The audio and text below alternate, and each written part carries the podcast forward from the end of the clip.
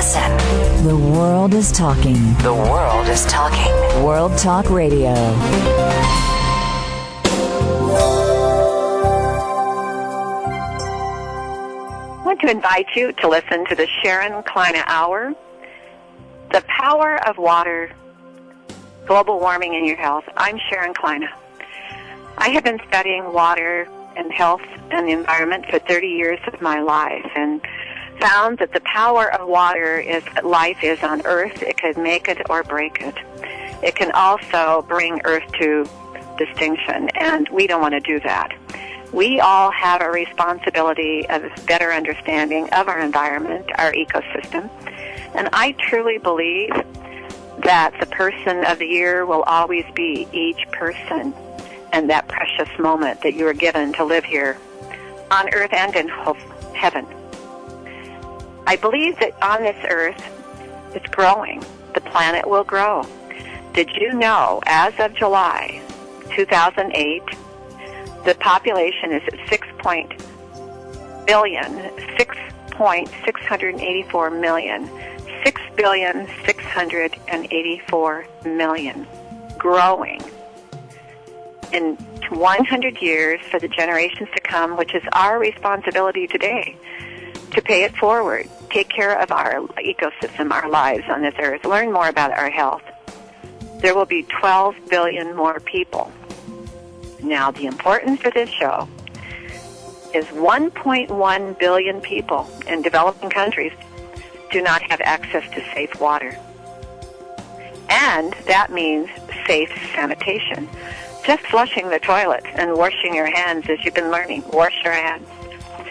You will not have water in time if we're not careful and watching and caring for the future. An ecosystem plan. The Earth is changing, but it's been changing since the beginning of time. And the reason this show is so important to myself and to so many listening is kind of reminding us. This is easy listening. This is easy listening. This is almost therapy. To listen to reminding ourselves that we will have generations to come that need the water. And what are the symptoms today? Drowsiness, that's dehydration. Burning, itching, drowsy, uh, blurring eyes, that is a dehydration. Congestion, allergies, lungs full of congestion, symptoms of flu, viruses, and more. Dehydration. You've got to drink lots of water. Water is the key to your life and future generations to come. Three percent of the world's water is fresh, but only, and that's fresh water, not ocean water, only three percent, but only one percent is usable. Now let's take it serious. We have very special guests coming on each and every week to remind us again of many things that are very familiar to us that we haven't learned enough about. And this is easy listening again. Listen and learn in this classroom that we're offering. Today we have Doctor Lori Barber from Little, Little Rock, Arkansas. Lori is a professor of ophthalmology at the University of Arkansas Medical, Medical Sciences. Uh, I'm really excited about having Doctor Barber on today because she's going to be discussing dry eye. And as many of you know, that's one of my favorite subjects. I truly believe in my studies and evaluation that your eyes, the moment you were born and you entered in the air you breathe from that water bag of your mother's, you begin a dehydration. The eyelid opened, and the eye organ is not covered by the skin when the eyelid is open. The air is dry. You're dry. The eyes, you need better education. Doctor Barber will teach us a lot about women, menopause, men have menopause too, and what we can do about dry eye. Our second guest is coming back again, Rebecca Jones. Is in Boulder City, Nevada. She's the head park ranger for at Lake Mead, and she's going to teach us more about uh, uh, quagga mussel that is becoming, we hopefully not extinct, in the streets. We're going to listen to our sponsor, Nature's Tears Eye Mist for Dry Eye, and we'll be right back with Doctor Barber.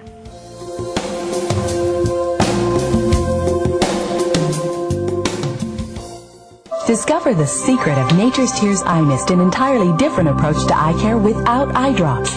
When your tear film is dry, your eyes feel dry. Nature's Tears Eye Mist naturally supplements the tear film with Biologic Aqua Absolute Premium Standard Grade of pure, all-natural water. Nature's Tears Eye Mist, just a mist. All natural, safe, convenient, no preservatives. Nature's Tears Eye Mist can be purchased nationwide at selected eye care professionals and drugstores near you. You're listening to World Talk Radio, where the world comes to talk.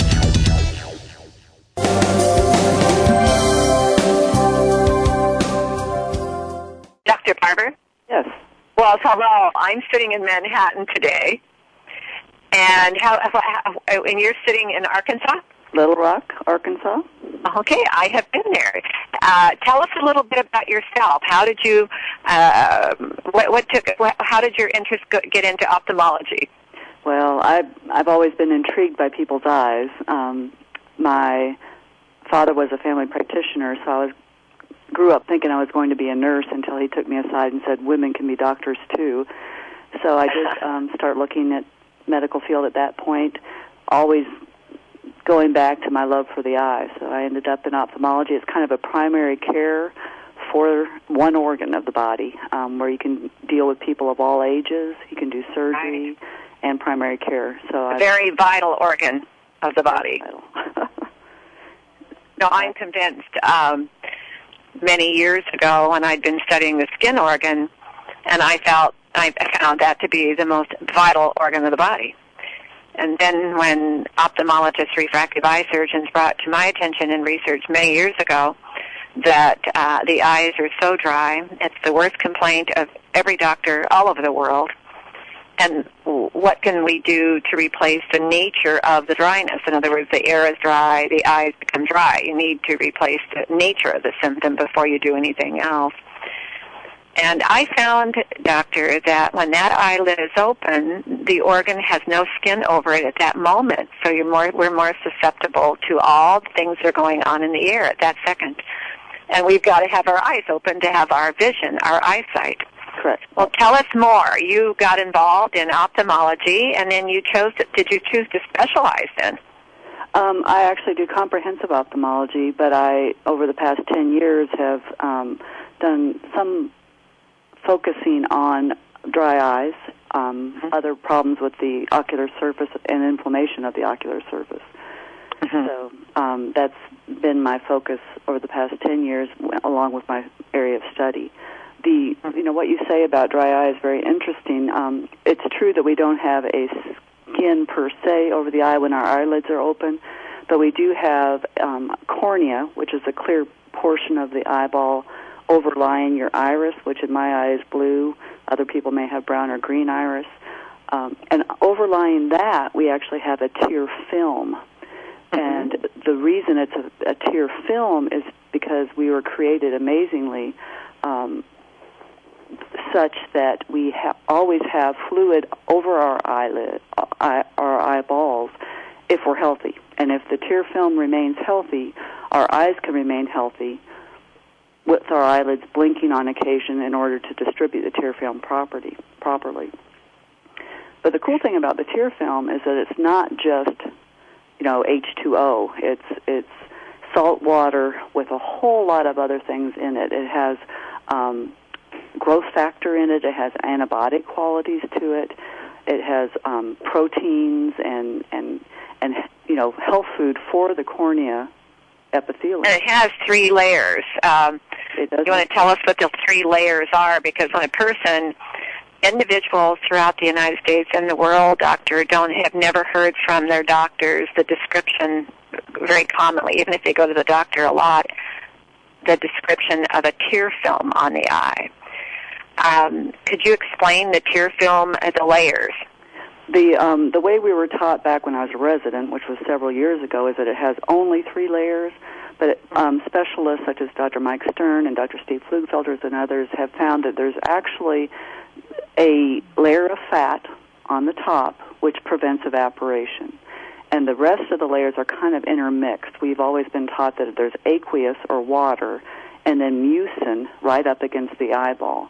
and the mucin is developed from the conjunctiva or the white part of the eye. There's little cells called goblet cells, and their whole job in life is to squirt little globs of mucin onto the surface of the eye, over the cornea, and over the white part of the eye as well, to make it more comfortable, to give decrease the shear factor, you know, when the, when the lids blink over it.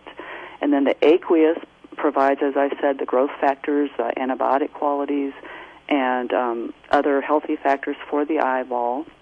And then the fat rises to the surface, is um, sent out from little glands in the eyelids, and just as it does with salad dressing, for instance, you know, if you don't shake the salad dressing, the fat will rise to the surface.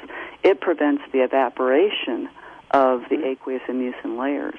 So it's a pretty phenomenal... And the, the word prevent is almost interesting today uh, because so many people are complaining about the description. Uh, they don't call it always dry eye because they're all confused, doctor.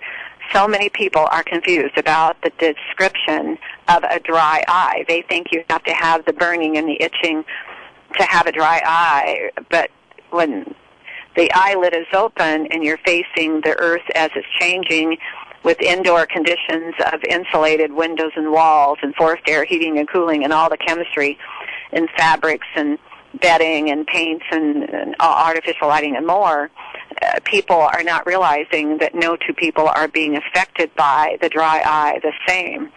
Now, when you say um, evaporation, what would our listeners think of when the tear film... Everybody has the same nature to the tear film, but different people are having different complaints of the dry eye uh, uh, symptoms. What are some of the symptoms that you have found that people, mm, let's just start most commonly, are complaining about? Well, I think that um, most children, teenagers, and young adults probably don't have any complaints of dry eye because they probably have a fairly healthy tear film, you know, with blinking and with Um, their tear film is able to cleanse the eye when it needs to be cleansed and, and keep it healthy. But as we get older, especially women, but men as well, as we get older, we lose um, some of the ability to keep a healthy tear film. And some of the way we lose that, in women we think, and in men as well, is that our androgens actually go down along with our estrogens or our male hormones that women have as well, decrease over time. And they think that the male hormone is probably supportive of the glands in the lids that um, allow us to have healthier tears. So what we hear from patients is that their um, eyes may be burning, they may be itching, but more than anything, probably burning, irritated, red, Um, blurring of vision can happen if their tears are not healthy because the tear film actually provides a large part of the refractive surface for the globe. So if your tear film isn't properly overlying your cornea or the epithelium of your cornea, then you can have blurring of vision. So as things... And of course, progress, would that be causing drowsiness and... to where your almost your eyelids want to keep sl- uh, closing more commonly, and you're having a hard time focusing, and you might be getting more blurry. But I've heard people say eye fatigue. You know, if they're eye fatigue at the computer, and if you don't remember to blink frequently enough, or if you don't take a few visual breaks over the hour that you're just sitting there staring, um, your eye can dry quicker. So they complain of eye fatigue. Now, you mentioned teenagers, and we'll go from teenagers up to growth of life. Uh, when do you think it's too early to wear contact lenses? Because the teenagers are really complaining of dry eyes. I, um, I've had a... Go ahead. Uh, I was just going to say, what I tell my parents if they're sitting in the room with their teenagers is I, I'll actually look at the teenager and ask them if they help around the house. Do they help with the dishes? Are they? Is their room kept clean? You know, do they remember to brush their teeth by themselves? And... and mm-hmm. Because the parents are hearing that at the same time, and if they're shaking their head, well, I know that teenager is not ready to wear contacts because the teenager mm-hmm. has to be the one to keep them clean. I think oh, I first, see what your your focus is there, and that was a great Anna. That you analyzed that perfectly because once you t- learn to take responsibility for yourself and have these particular personal habits, you'll learn how to take good care of your contacts, wearing them exactly. every day, because it is, you have to take care of those contacts and how to apply them, how to keep them clean.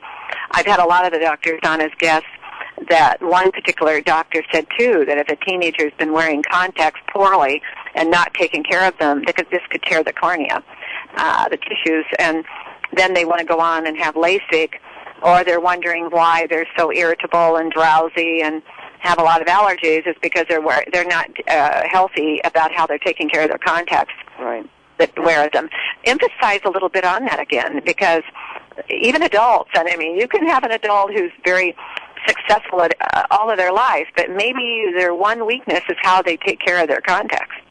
Well, the, over the past year or two, there's been increasing incidence of fungus of the cornea, and okay. it turns out that most of the people that have had this fungus of the cornea, which can cause actual decrease in vision and even blindness, it's almost like um, a molding of it is, and bacteria, what it, a very serious bacteria. Well, yeah, and what it, it what it, what happens, they think now, are is that the water has less treatment to it, which is good in some respects, but in other respects there isn't as much of the antifungal agents available, um, or antibacterial agents. So people that don't keep their contacts pristinely clean are at increased risk. They have to keep their case clean. You know, you need to change out your water every day, the contact lens solution every day. You don't leave the same solution in there, pop your dirty lenses in there, and then put them back on in the morning. You actually have to take your contacts out, you know, clean them. They say now you need to go ahead and rub them. There's a no-rub solution that they don't advocate anymore. And then you put them on clean eyes. When you take them out, you rub them again and put them in a clean contact case. So your contact case should have the solution dumped out after you take your contacts out, and then left to air dry, and then again put clean solution in in the evening before you put your contacts back in. Mm-hmm. Mm-hmm. And then if you choose to have LASIK, in the back of your mind someday, always remember, that was something that Doctor Marguerite McDonald, who's a friend of mine, said too on the show, that when you're, you've got to, if you're, if you ever plan on having LASIK, take very good care of your eyes, wearing your contacts. Right. Um, that is, that people don't think that way.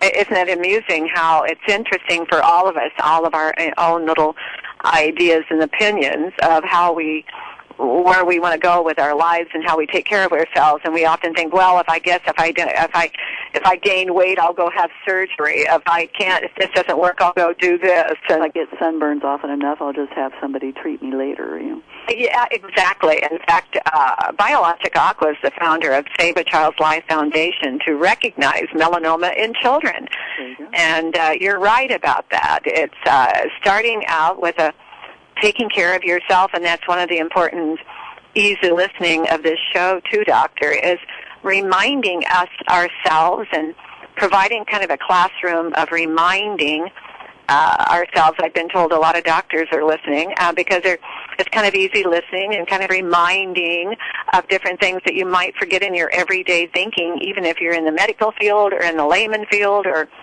who you are with your children.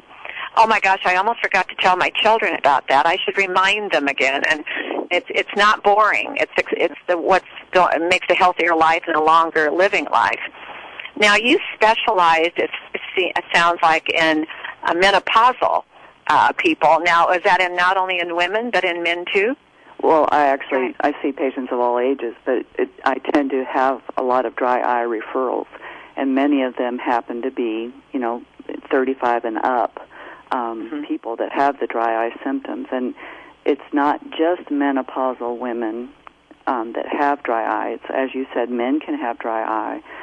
Men that are at high risk are those that are on, um, you know, medication for prostate cancer, for instance, where they're having mm-hmm. their hormones suppressed, and they can get bone dry eyes. But um, even young people, even younger women in particular, like from the age of thirty to forty, even though they don't feel that they're all menopausal, may actually be perimenopausal, where their hormones are changing, and um, they can start having dry eye.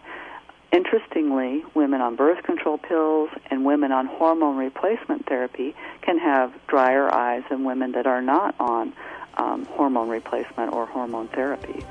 So there's a lot of people out there that, that may have dry eyes. I think part of the reason we hear more about it now is because it's not just considered a histrionic symptom. You know, it's it's it's a known entity. We know it's causing inflammation of the eye.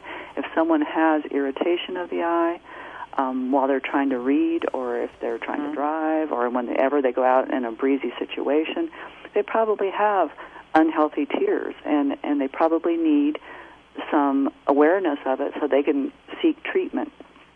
Now, many of our doctors and companies that I deal with, uh, as you know, Nature's Tears Eye Mist is on the shelf. It's the only all-natural environment, personal empowerment for your environment to apply as often as you wish during the day. But a lot of companies and the doctors have said that people are over-applying wetting agents, or let's call them eye drops, or whatever it may be. What have your concerns been about over applying? Because if a person's irritable all day long, you, you, they get a, a feel, an attitude like, "What harm could it do? I feel so bad already." What yeah. is your uh, advice on that? I think that people get into trouble when they start using um, wetting solution from their contact lens kit, or artificial mm-hmm. tears that have preservatives in them, more than a couple, three, four times a day, because when those drops have preservatives, they're actually can get they can actually get toxicity from the preservatives. So even those when we come back, we're going to take a moment with our sponsor. But when we come back, let's t- let's talk about that, because a lot of people today are, are over applying, and that causes also a lot of anxiety and dehydration. And uh, let's uh, and then you p- pick out something that you want to make sure the listeners are going to learn from you. Uh, Okay, we'll be right back. We'll listen to our sponsor, and we'll be right back.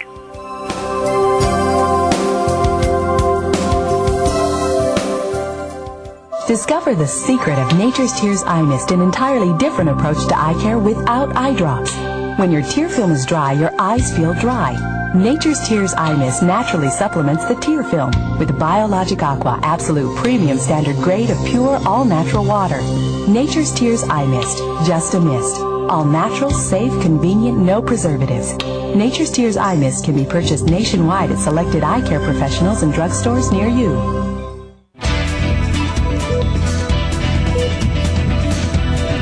Listen. Listen. The world is talking.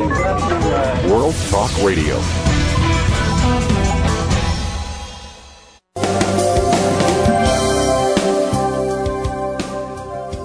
We're talking to Doctor Barber today, and one of her specialties has been, she's an ophthalmologist, the dry eye. And doctor, uh, it's one of my favorite uh, subjects with health uh, symptoms and concerns. Uh, people get drowsy, irritable. Uh, doctor, one of the doctors we've had on was Doctor Scott Jens, who heads the for Johnson and Johnson research in children and vision and infants and vision and. He, the concerns he had from the moment they were born, they didn't under, have the education from that infant on what to be uh, concerned about, uh, the baby and dilating and vision and irritability to the eyes, and not recognizing that uh, the doctor, and stop and think about it, um, that when you're first born and you're you're looking at the, the life in front of you, your family and parents, that maybe you really think you're hearing through the eyes. You don't know you have ears. And he met, we mentioned, uh, I know, isn't it fascinating to think, because when he was talking, doctor, I said, you know, doctor, I said, when that baby's born, they have no idea it's not the eyes that are hearing all of that. And the your life is begin with your vision, and the response to your vision is so important to you. So we got into anxiety and stress and attitude and futures, and and he made the comment. He said our prisons are full of people that wa- wasn't caught in time of of what has happened here with the health of the eyes. And your dedication and mission, doctor, is you sound very concerned and giving your life to this. As I've said to the, everyone, Uh, and the, what they're doing is your eyesight has not had enough education, and we found that people think that you couldn't harm your eyes if they're feeling that ir- irritable or dry, or they don't even you know the word dry. Uh, they'll say uncomfortable, that the more you apply the eye drop or those the wetting agents that are chemicals that are not nature to the eye would do no harm, because you already feel so bad already. And we've had doctors, and you can disagree with them or me or not, that the eyes can become addicted to that. I, I have wondered that myself. I don't know that there's um, research that shows that some of the agents and some of the drops may actually make you need more drops, kind of like some of the mouth lubricants can, um, some of the agents in, in hand lotions can. But I think we've been very fortunately created um, that most of the time, m- most people don't have problems with their eyes being irritated. I mean, the tears that we have are amazing and able in their ability to prevent infections and their ability to wash away insulting agents. Um, and the, there's a hand, you know, maybe twelve percent, maybe fourteen percent of patients, as they get older, will have irritation of their eyes. Now, is there? Can our listeners hear? Is, uh, is there a particular test that a person can go in and think, you know, I'm drowsy too commonly, I'm irritable too commonly, um, I've had allergies more commonly. I've never had an allergy before in my life, and all of a sudden we have an allergy or more flus or more virus. Is there a particular test they can request from the doctor to have an eye test for dry eye? Well, if you're having dry eye, I think you're going to know that your eyes themselves are irritated. It's not just a, a amorphous symptom that's going to be caused from dry eye. I mean, those uh-huh. people that have dry eye can tell you, my eyes hurt. You know, I'm, I've got foreign body sensation, I've got burning, I've got itching, I've got blurring of vision. So it's going to be directed to the eye. If they have symptoms that are eye-directed like that, then yes, you, you see your ophthalmologist, your I M D, and you have them evaluate your eyes. Or is your vision down? Do you now, can an optometrist give that uh, test also? Let's say they haven't gone to an ophthalmologist, but they've been going to an optometrist, uh-huh. and they're wearing contacts and glasses. Could the, uh, does the optometrist have testing for dry eyes? They should be able to do a Schirmer's test as well. What we do okay. is put, as an ophthalmologist I am, I'm trained mm-hmm. to put little strips of filter paper that will allow to, uh, us to evaluate how much tears are being made over a five-minute okay. period of time, for instance. Okay. We also look at the tear meniscus or the tear film. Okay. We look okay. at the corneal surface to see if there's staining or um, damage to the ocular surface. Mm-hmm. And, of course, we, we also, as physicians that have gone to medical school, make sure we evaluate the whole eye, talk to the patient about their whole health, and make sure that there's not something in the back of the eye that might be also causing them problems. Such you just brought up a subject that's fascinating, because part of my research team, we have optic plastics and uh, the skin around the eye. Right. You just brought up something there. Say something, to, uh, mention something to our listeners about the skin around the eye, the skin of the eyelid, the skin around the eye. Is there any education you can provide for them there? Because a lot of people don't recognize, think about the skin maybe having an influence around the eye. Well, interestingly, the very lid margin is very critical for the tear film particularly. And mm-hmm. if your lid margin is irritated, if your tear glands aren't functioning properly, if you put too much makeup too close to the eye. Or the sun. The sun can cause damage to the eyelid. The eyelid and the eye surface. Mm-hmm. Um, all these things can cause problems with the eye, just as it does to the rest of the skin. Um, there are skin cancers that occur on the eyelid. Um, mm-hmm. So it, it's a very integral part of your whole eye complex. But the, I think the important thing to take home with, if you're having symptoms of eye irritation, or you you know you know your eye is there because it's not comfortable or it's not just doing what it's supposed to be doing, then it's time to see your your in my case medical doctor, I M D. Um, optometrists can also evaluate the eye, and if they feel like the eye is dry, they might recommend artificial tears, you know, with or without preservatives, but not with preservatives more than a couple, three times a day. And then they might, if that doesn't work, go on, and there's some prescription medication that might be helpful, decrease inflammation. Um, there's a like, wise not to overapply. Now, uh, what about, do you, I'm sure you recommend to your patients drink a, a lot of water, because a lot of people are drinking more Uh, more commonly today, uh, vitamin drinks with supplements in them, uh, sugar uh, pro- uh, drinks with diet, drinks, or sodas or uh, juices with sugar. Uh, what is some of your advice to the listeners on their diet? Well, I, I do talk about hydration. I also talk about healthy diets. Do they have, you know, are they eating green leafy vegetables and fruits? Are, have they thought about omega threes, for instance? Even though there's not a lot of scientific testing going on, there has there have been some Um, tests that show that omega threes are important in decreasing inflammation in our body. So if you eat... Slowing down the dehydration, moisture loss, yeah. Right, and, and omega threes can be helpful for decreasing inflammation. So mm-hmm. maybe if you eat salmon or tuna or sardines or supplement if you need to. Mm-hmm. Um, and, and the other things they can do that are just things that, you, you know, as you go through life, wearing sunglasses and U V protection when you're outside, wearing protective goggles at all times when you're doing anything with um, machinery or, or hammering mm-hmm. or playing sports. You know, now, you just brought up a fascinating subject that we've never done on the show that we've got to do sometime, occupational health in your eyes. Oh, yes. Um, we were just a guest at one of the major, biggest corporations in the world, and uh, they were showing us around the building about the occupational health hazards for the eyes, that they had billions of dollars worth of time lost through the years uh, in the economy because of eye, uh, not enough education for your vision and occupational health, even in ma- manufacturing, working every day in a in the office uh, with a computer now, and maybe the ventilation isn't healthy because of the forced air heating and cooling, insulated windows and walls, and they've never had e- occupational health and eye education. Very, because very you lose, t- yeah, your your productivity. Uh, Ronald M. Cowan wrote a book once. Uh, w- w- he was a graduate of Wharton and became part of the conference board, but he wrote a book on your concerns of of, of human resource. And that human resource all over the world with your your health. Well, now we're finding that vision was overlooked, and it could be a lot of the problems of loss of time and expense to both the corporate company and you, the personal is not enough visional, vision health for the occupational needs. You brought up a great one there. So the goggles and people take advantage of their.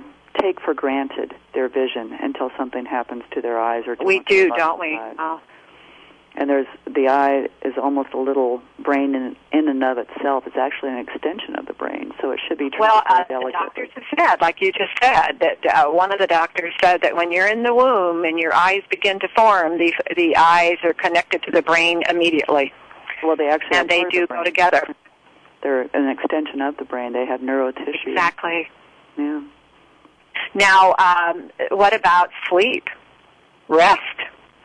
Rest is very important, obviously. The, I think especially when it was kind of the fad to wear extended contact lenses or all-night contacts, that people were not allowing their eyes to have a normal environment at any point of the day. Um, so I, I discourage my patients from wearing contacts while they sleep. I think the eye needs rest. I think, you know, that time... Needs to breathe, before, oxygen. Right. I think they need it needs oxygen. It needs normal, healthy tears.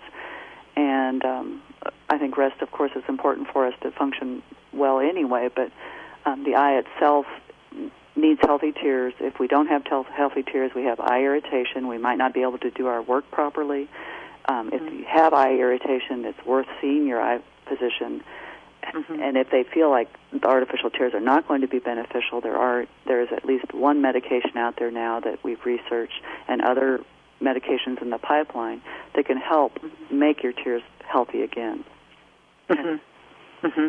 And and uh, what about, what, let's say some individuals are listening that are our truck drivers and people that are uh, in a car with their occupations traveling con- all the time, and, and they get drowsy and... Uh, At the wheel, we've heard that a lot of uh, motorcycle riders uh, uh, that are found in recreation, that they're on a motorcycle and they get drowsy or their eyes get blurry and uh, say, and, and and they're not they're not thinking uh, of how to take care of their eyes before they go to do a, a long ride, let's say on a motorcycle, a vehicle, or a truck. Uh, do you get very many people in there that are truck drivers or spend a lot of time in a vehicle that probably have just as many complaints as anyone else? Right. You know, the, again, they're doing that staring thing. When they're tired, you know, they haven't gotten enough sleep, or maybe they're, you know, they're used to a lot of caffeine and they don't have enough caffeine, that um, they do start staring and their eyes start drying out. So if there are patient, or if there are patients of mine that have that problem, we talk about pre-treating before you drive, you know, making mm-hmm. sure you have good glasses. If you're a motorcycle rider, you should be wearing a helmet and goggles. Um, and truck drivers should have their best correction, you know, of glasses on, or, or contacts mm-hmm. if they're comfortable wearing contacts, and that they should be ahead of the game. If they start feeling dryness, they should pre-treat with, you know, a good preservative-free artificial tears or medication if they're to that point. Now, uh, we have just a few moments left. Well, would you like to say, what would you like to say to our listeners about the computer? What's the education about the computer? If somebody who sits on a computer more than, let's say, three to four hours a day, what's the education there? When when you're sitting at the computer, you're doing what we used to do with open books or newspapers. We we don't tend to sit and read as as concentrated as we do when we sit at the computer. So you need to remember to blink. You need to remember to give yourself some visual rest, where you actually close your eyes every, you know, twenty minutes or so, and tell your boss that that's because your eyes are dry if you need to. Think about whether a vent is blowing on you, which could be drying your eyes even more so. Okay.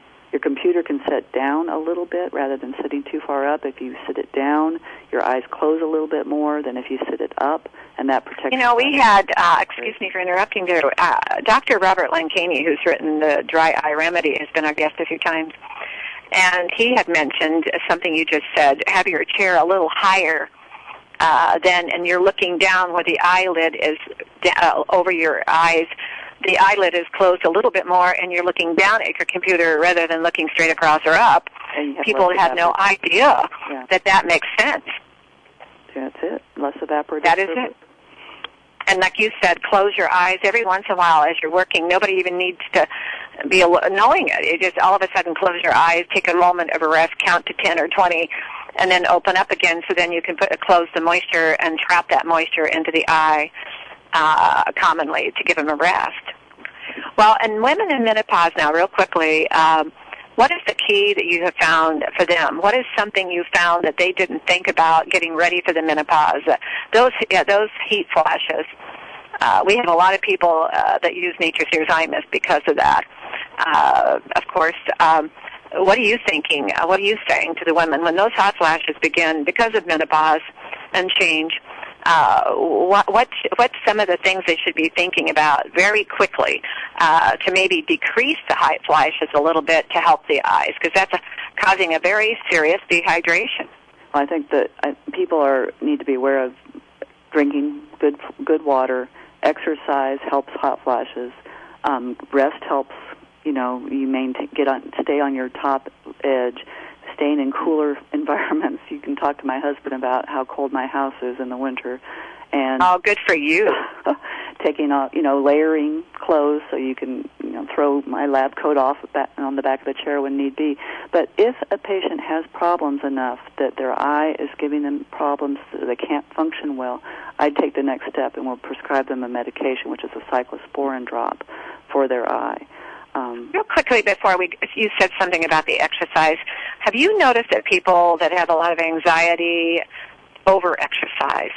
And that causes another problem, because if you're over-exercising, like pounding down the road uh, on pavement uh, with a run that you have to do to, to reduce the anxiety or stress, that is also a little over over exercise. Are you of an opinion that people need to more moderately exercise when they're dehydrating that much during menopause?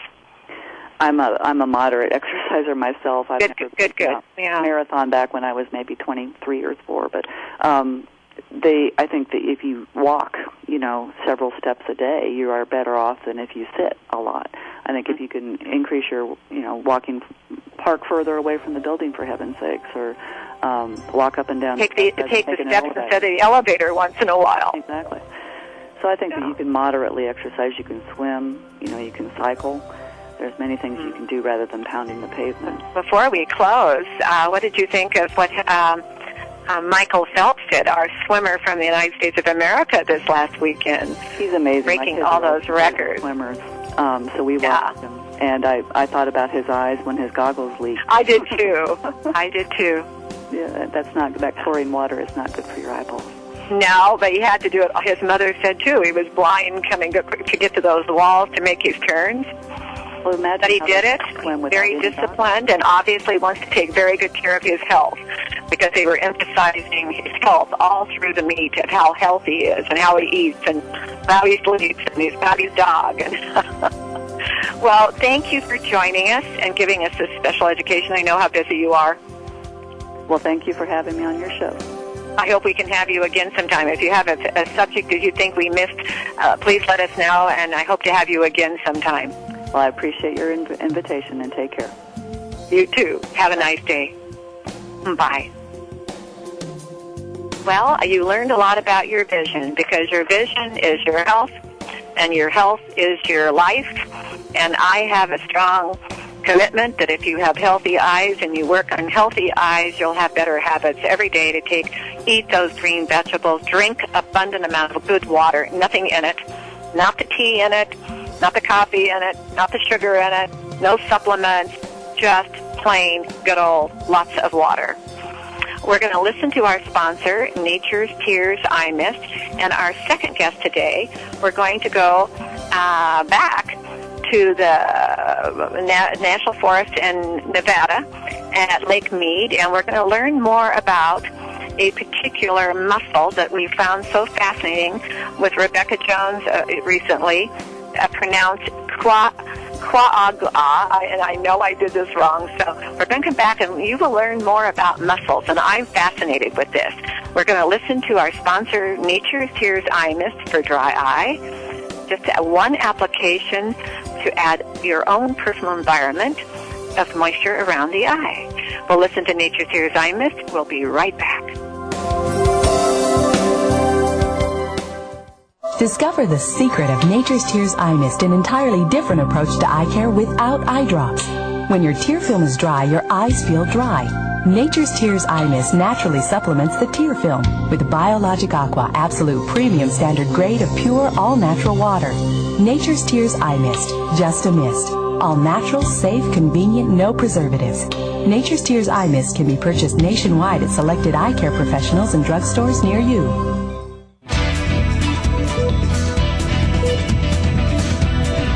Listen. Listen. The world is talking. World Talk Radio.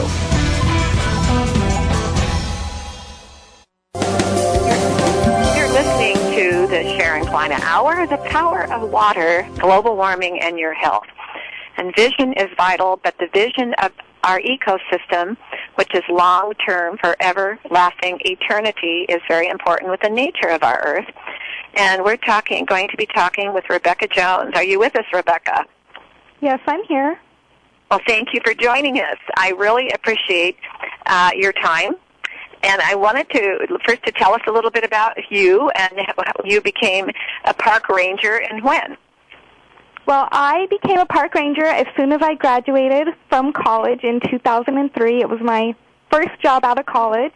And I started at Grand Canyon National Park in Arizona, and I worked there for two years. I worked three summers at Yosemite National Park in California, and I worked last winter at Organ Pipe Cactus National Monument in Arizona, and now I'm happy to be at Lake Mead here in Nevada. All right, and before we go on to your educating us about Lake Mead and um, the mussel Uh, mussels there, I'll let you pronounce the name. What did you, you did you hear about the Grand Canyon? I think it's flooding today. I did not hear about that. Yeah, we I heard. Uh, I heard that they're having. Um, uh, now I could be wrong, but they were saying in the Grand Canyon they were having uh, some different high water because of some different circumstances. And I won't go any further because you didn't hear about it. So we'll bring that on to a show again. Uh, because that's got an enormous amount of people that are there, and um, it may have been uh, like uh, lightning storms or something happening that was very unusual. Um, tell us about Lake Mead. Well, Lake Mead is a national recreation area thirty-five miles east of Las Vegas, Nevada, and we receive about eight million visitors a year here who come primarily for water sports, to go boating, to go fishing or swimming, and kind of escape some of the desert heat here. Okay, what are they doing today? Let's say out there on the lake today, what is the what is the most popular recreation that they come there for? Oh, by far boating. Boating, boating. is by far the and most. Can they popular. do sailboating? Yes, they can use sailboats. They can use personal watercraft such as a sea-doo, or they can use a kayak or a canoe if they wanted to. Just about any kind of boat that that you could bring now, over. Is there a section? Is there a section where they could go fishing, or because the other boats might be bothering the fish? But uh, for fishing, can they go fishing like in the early morning or at night? Is there some fishing there too right now? There is pretty good fishing. People come here for trout and also for striped bass, which we have pretty large bass. Uh huh. Mm-hmm. And, okay. And, and what's do, the temperature? They, oh, what's your temperature our, there today? Our temperature today here is well over one hundred. I think we're closing in on one hundred ten, and the water temperature in the lake is eighty-seven degrees, so it's kind of like being okay. in a bathtub. Okay. Oh, my goodness, it, because it's almost like a mirage. You're out in a desert. Exactly. A lot of people don't think of that, desert mirage. In other words, can you imagine the person who founded that lake? They probably were coming along and surprised there was this mirage of water out there. Now, you wanted to discuss today, and you're going to have to teach us how to pronounce the mussel, the name of the mussel. The name of the mussel is a quagga mussel. It's spelled a Q U A G G A, quagga. You pronounce it a quagga? Yep, quagga. Quagga, a quagga. That's correct. Okay. Now, tell us what how unusual of a species that is. Well, it is an invasive species to North America. It's just a small freshwater mollusk that it can grow up to about two inches in size, and they're pretty easy to spot because they have a zebra-like pattern on their shells, and they have vissel threads, which... These are just basically threads that allow them to attach to hard surfaces, and no other no other freshwater mollusk in North America that's native to North America has those threads. So if you see uh, a shelled little mollusk attached to something, you know it's probably an invasive species. Okay, so describe it again so people, if they're out now, would they see that in other streams, or is this more dominantly in Lake Mead? Well, they actually arrived in the United States in nineteen eighty-nine. Uh, their cousin, the zebra mussel, who looks very similar, arrived. No, I'm going to stop you for a second. They arrived in the United States, the quagga mussel. How did it arrive here? Well, it was an accident. They were brought over in the ballast water of shipping boats from... from basically the Black Sea area in Ukraine. So they were connected, they connected, like you said, they were connected to the shipping boat on the outside of the shipping boat? Well, probably not on the outside. They were probably inside the boats, in the ballast water of the boats, and the young mussels don't have shells yet, and they just float in the water, and so they were probably just floating in this ballast water, and when it was released into the Great Lakes, they were released. And that that was an accident. Nobody realized that was occurring at the time, but it's had quite a big impact ever since then. Okay, I'm gonna I'm gonna do this again because that was so fascinating.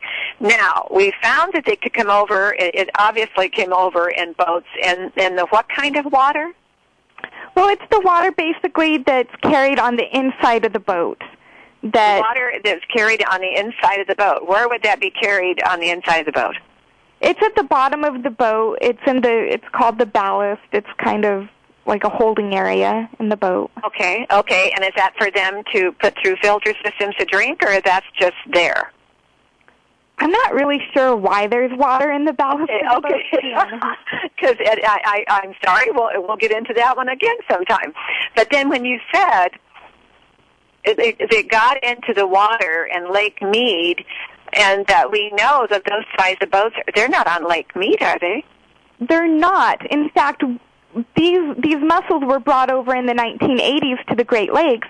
We didn't find them here at Lake Mead in Nevada until early January two thousand seven.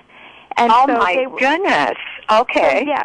We had about twenty years that they were in spreading throughout the east coast of the United States and through the Midwest um, before they reached us out here. And it was probably a similar situation, um, but instead of a large shipping boat that brought it over, it was probably somebody's personal recreational boat that had some water in their bilge, which is kind of like a ballast.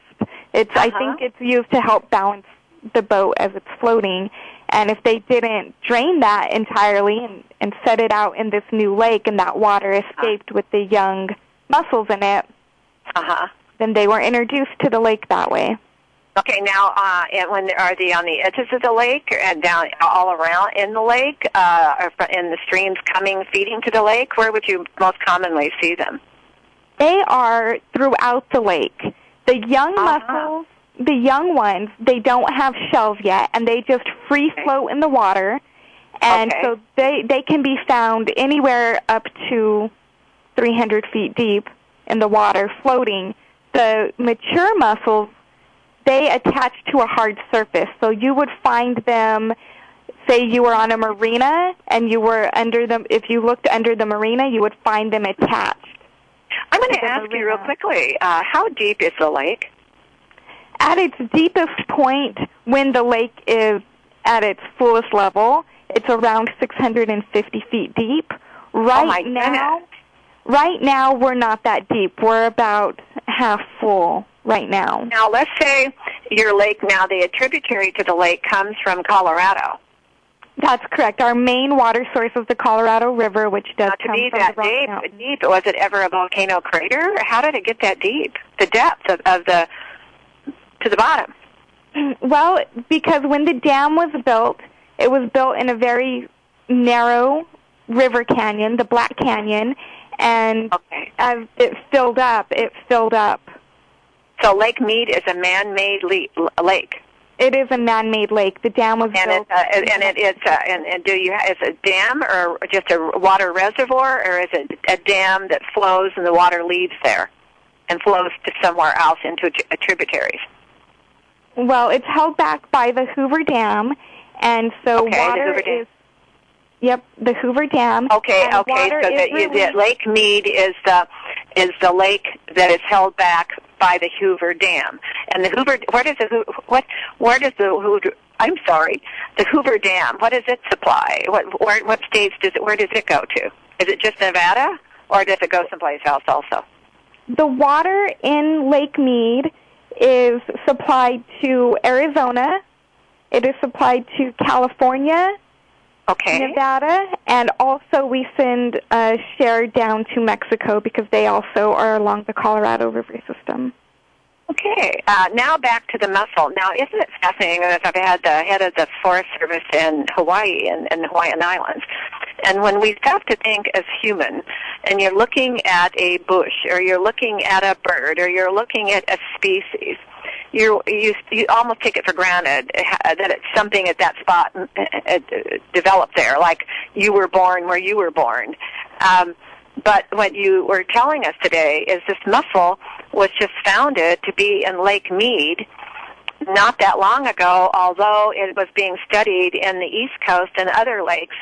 But you believe that those mussels came from boats from around the world that came in from water from inside the boat. Uh, boat, isn't isn't it fascinating how we look at something of a species and we just are, uh, believe that it's always there? It's like the blackberry bush or the birds of the Hawaiian Islands. And the the uh, one of the rangers over there said, uh, Rebecca, that. The, uh, the the all the forest and everything there was brought in by seeds of birds from all over the world way back in time, that they just didn't originate there all by themselves. Isn't that fascinating? It is, and it also leads to the idea that, you know, people, some people like, at first, they like this quagga mussel because they can filter out so much plankton in the water that it actually makes the water in the lake more clear, so people can cleaner. cleaner to them. You can see the fish more easily, and so people like this quagga mussel at first, but what they don't realize are the damaging effects this invasive species can have on our lakes here in the United States. So what's because, the damaging effect? Well, we, we're concerned primarily with three effects. First of all, that they disrupt the ecological balance of the river system. They cause a great amount of damage, which increased the cost of infrastructure, such as the dam itself. And they also cause economic impact on water-related recreation. And so now I, I've almost lost you because they do filter the water, but yet they cause an impact because they're they're becoming too dominating. They're dominating. There's too many too many mussels. That's exactly what what's happening. Is they they filter one little mussel, and imagine this thing's only about two inches long. It's it's not even as big as your finger. One little tiny mussel can filter a, a quart of water a day, and we estimate that we have six hundred fifty billion of these mussels here in the ah. lake.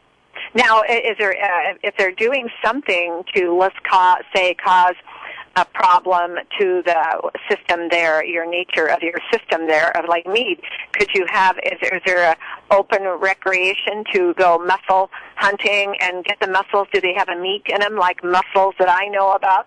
Is there a meat in there? There is a meat in there, but they're not very palatable. Not, they're not for eating. Okay. They're not for eating. They uh, and in so fact, what is your, not, wait, real quickly, we've only got a little time.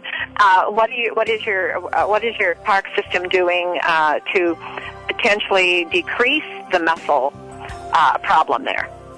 Well, right now we don't know of any economically feasible ways to decrease or remove the mussels out of our lake. So what we're focusing on is preventing them from spreading to other western lakes.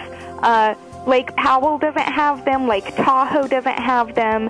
And so we're spending a lot of our time educating the people who boat here on how to clean, drain, and dry their equipment so that okay. those mussels don't get spread to other oh. lakes who are not yet in- infested. So now where would they go real quickly, to what website to learn more about how to take better care of their gear and all, not to spread that uh, problem there? Is there a, a website you would like us to go to? Yes, there's a great website for that. It is called the, uh, let me look it up here for you, one hundredth Meridian, and that would be at www dot Oh, my gosh, why can't I find it all of a sudden? Why don't we post that for you? Because I'm sorry, we have to go. Um, but we'll po- you email us, and we'll post that for you. That sounds great. Well, thank you okay, for having well, me you today. Have a nice day, and thank you for giving us your time, and tell everyone we said hello. And have a wonderful summer, what's left. Thank you. Have a great day, ma'am. Okay, thank you. Bye.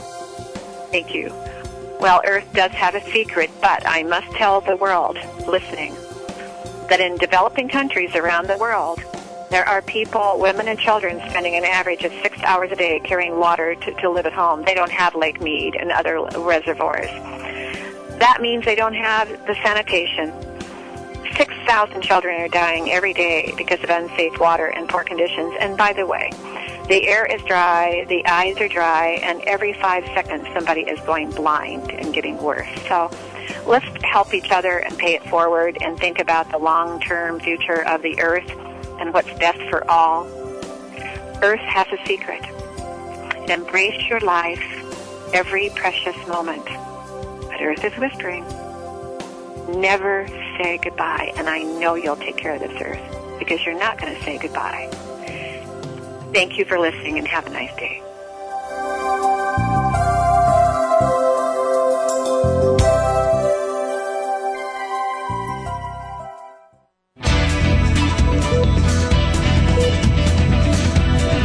Listen. Listen.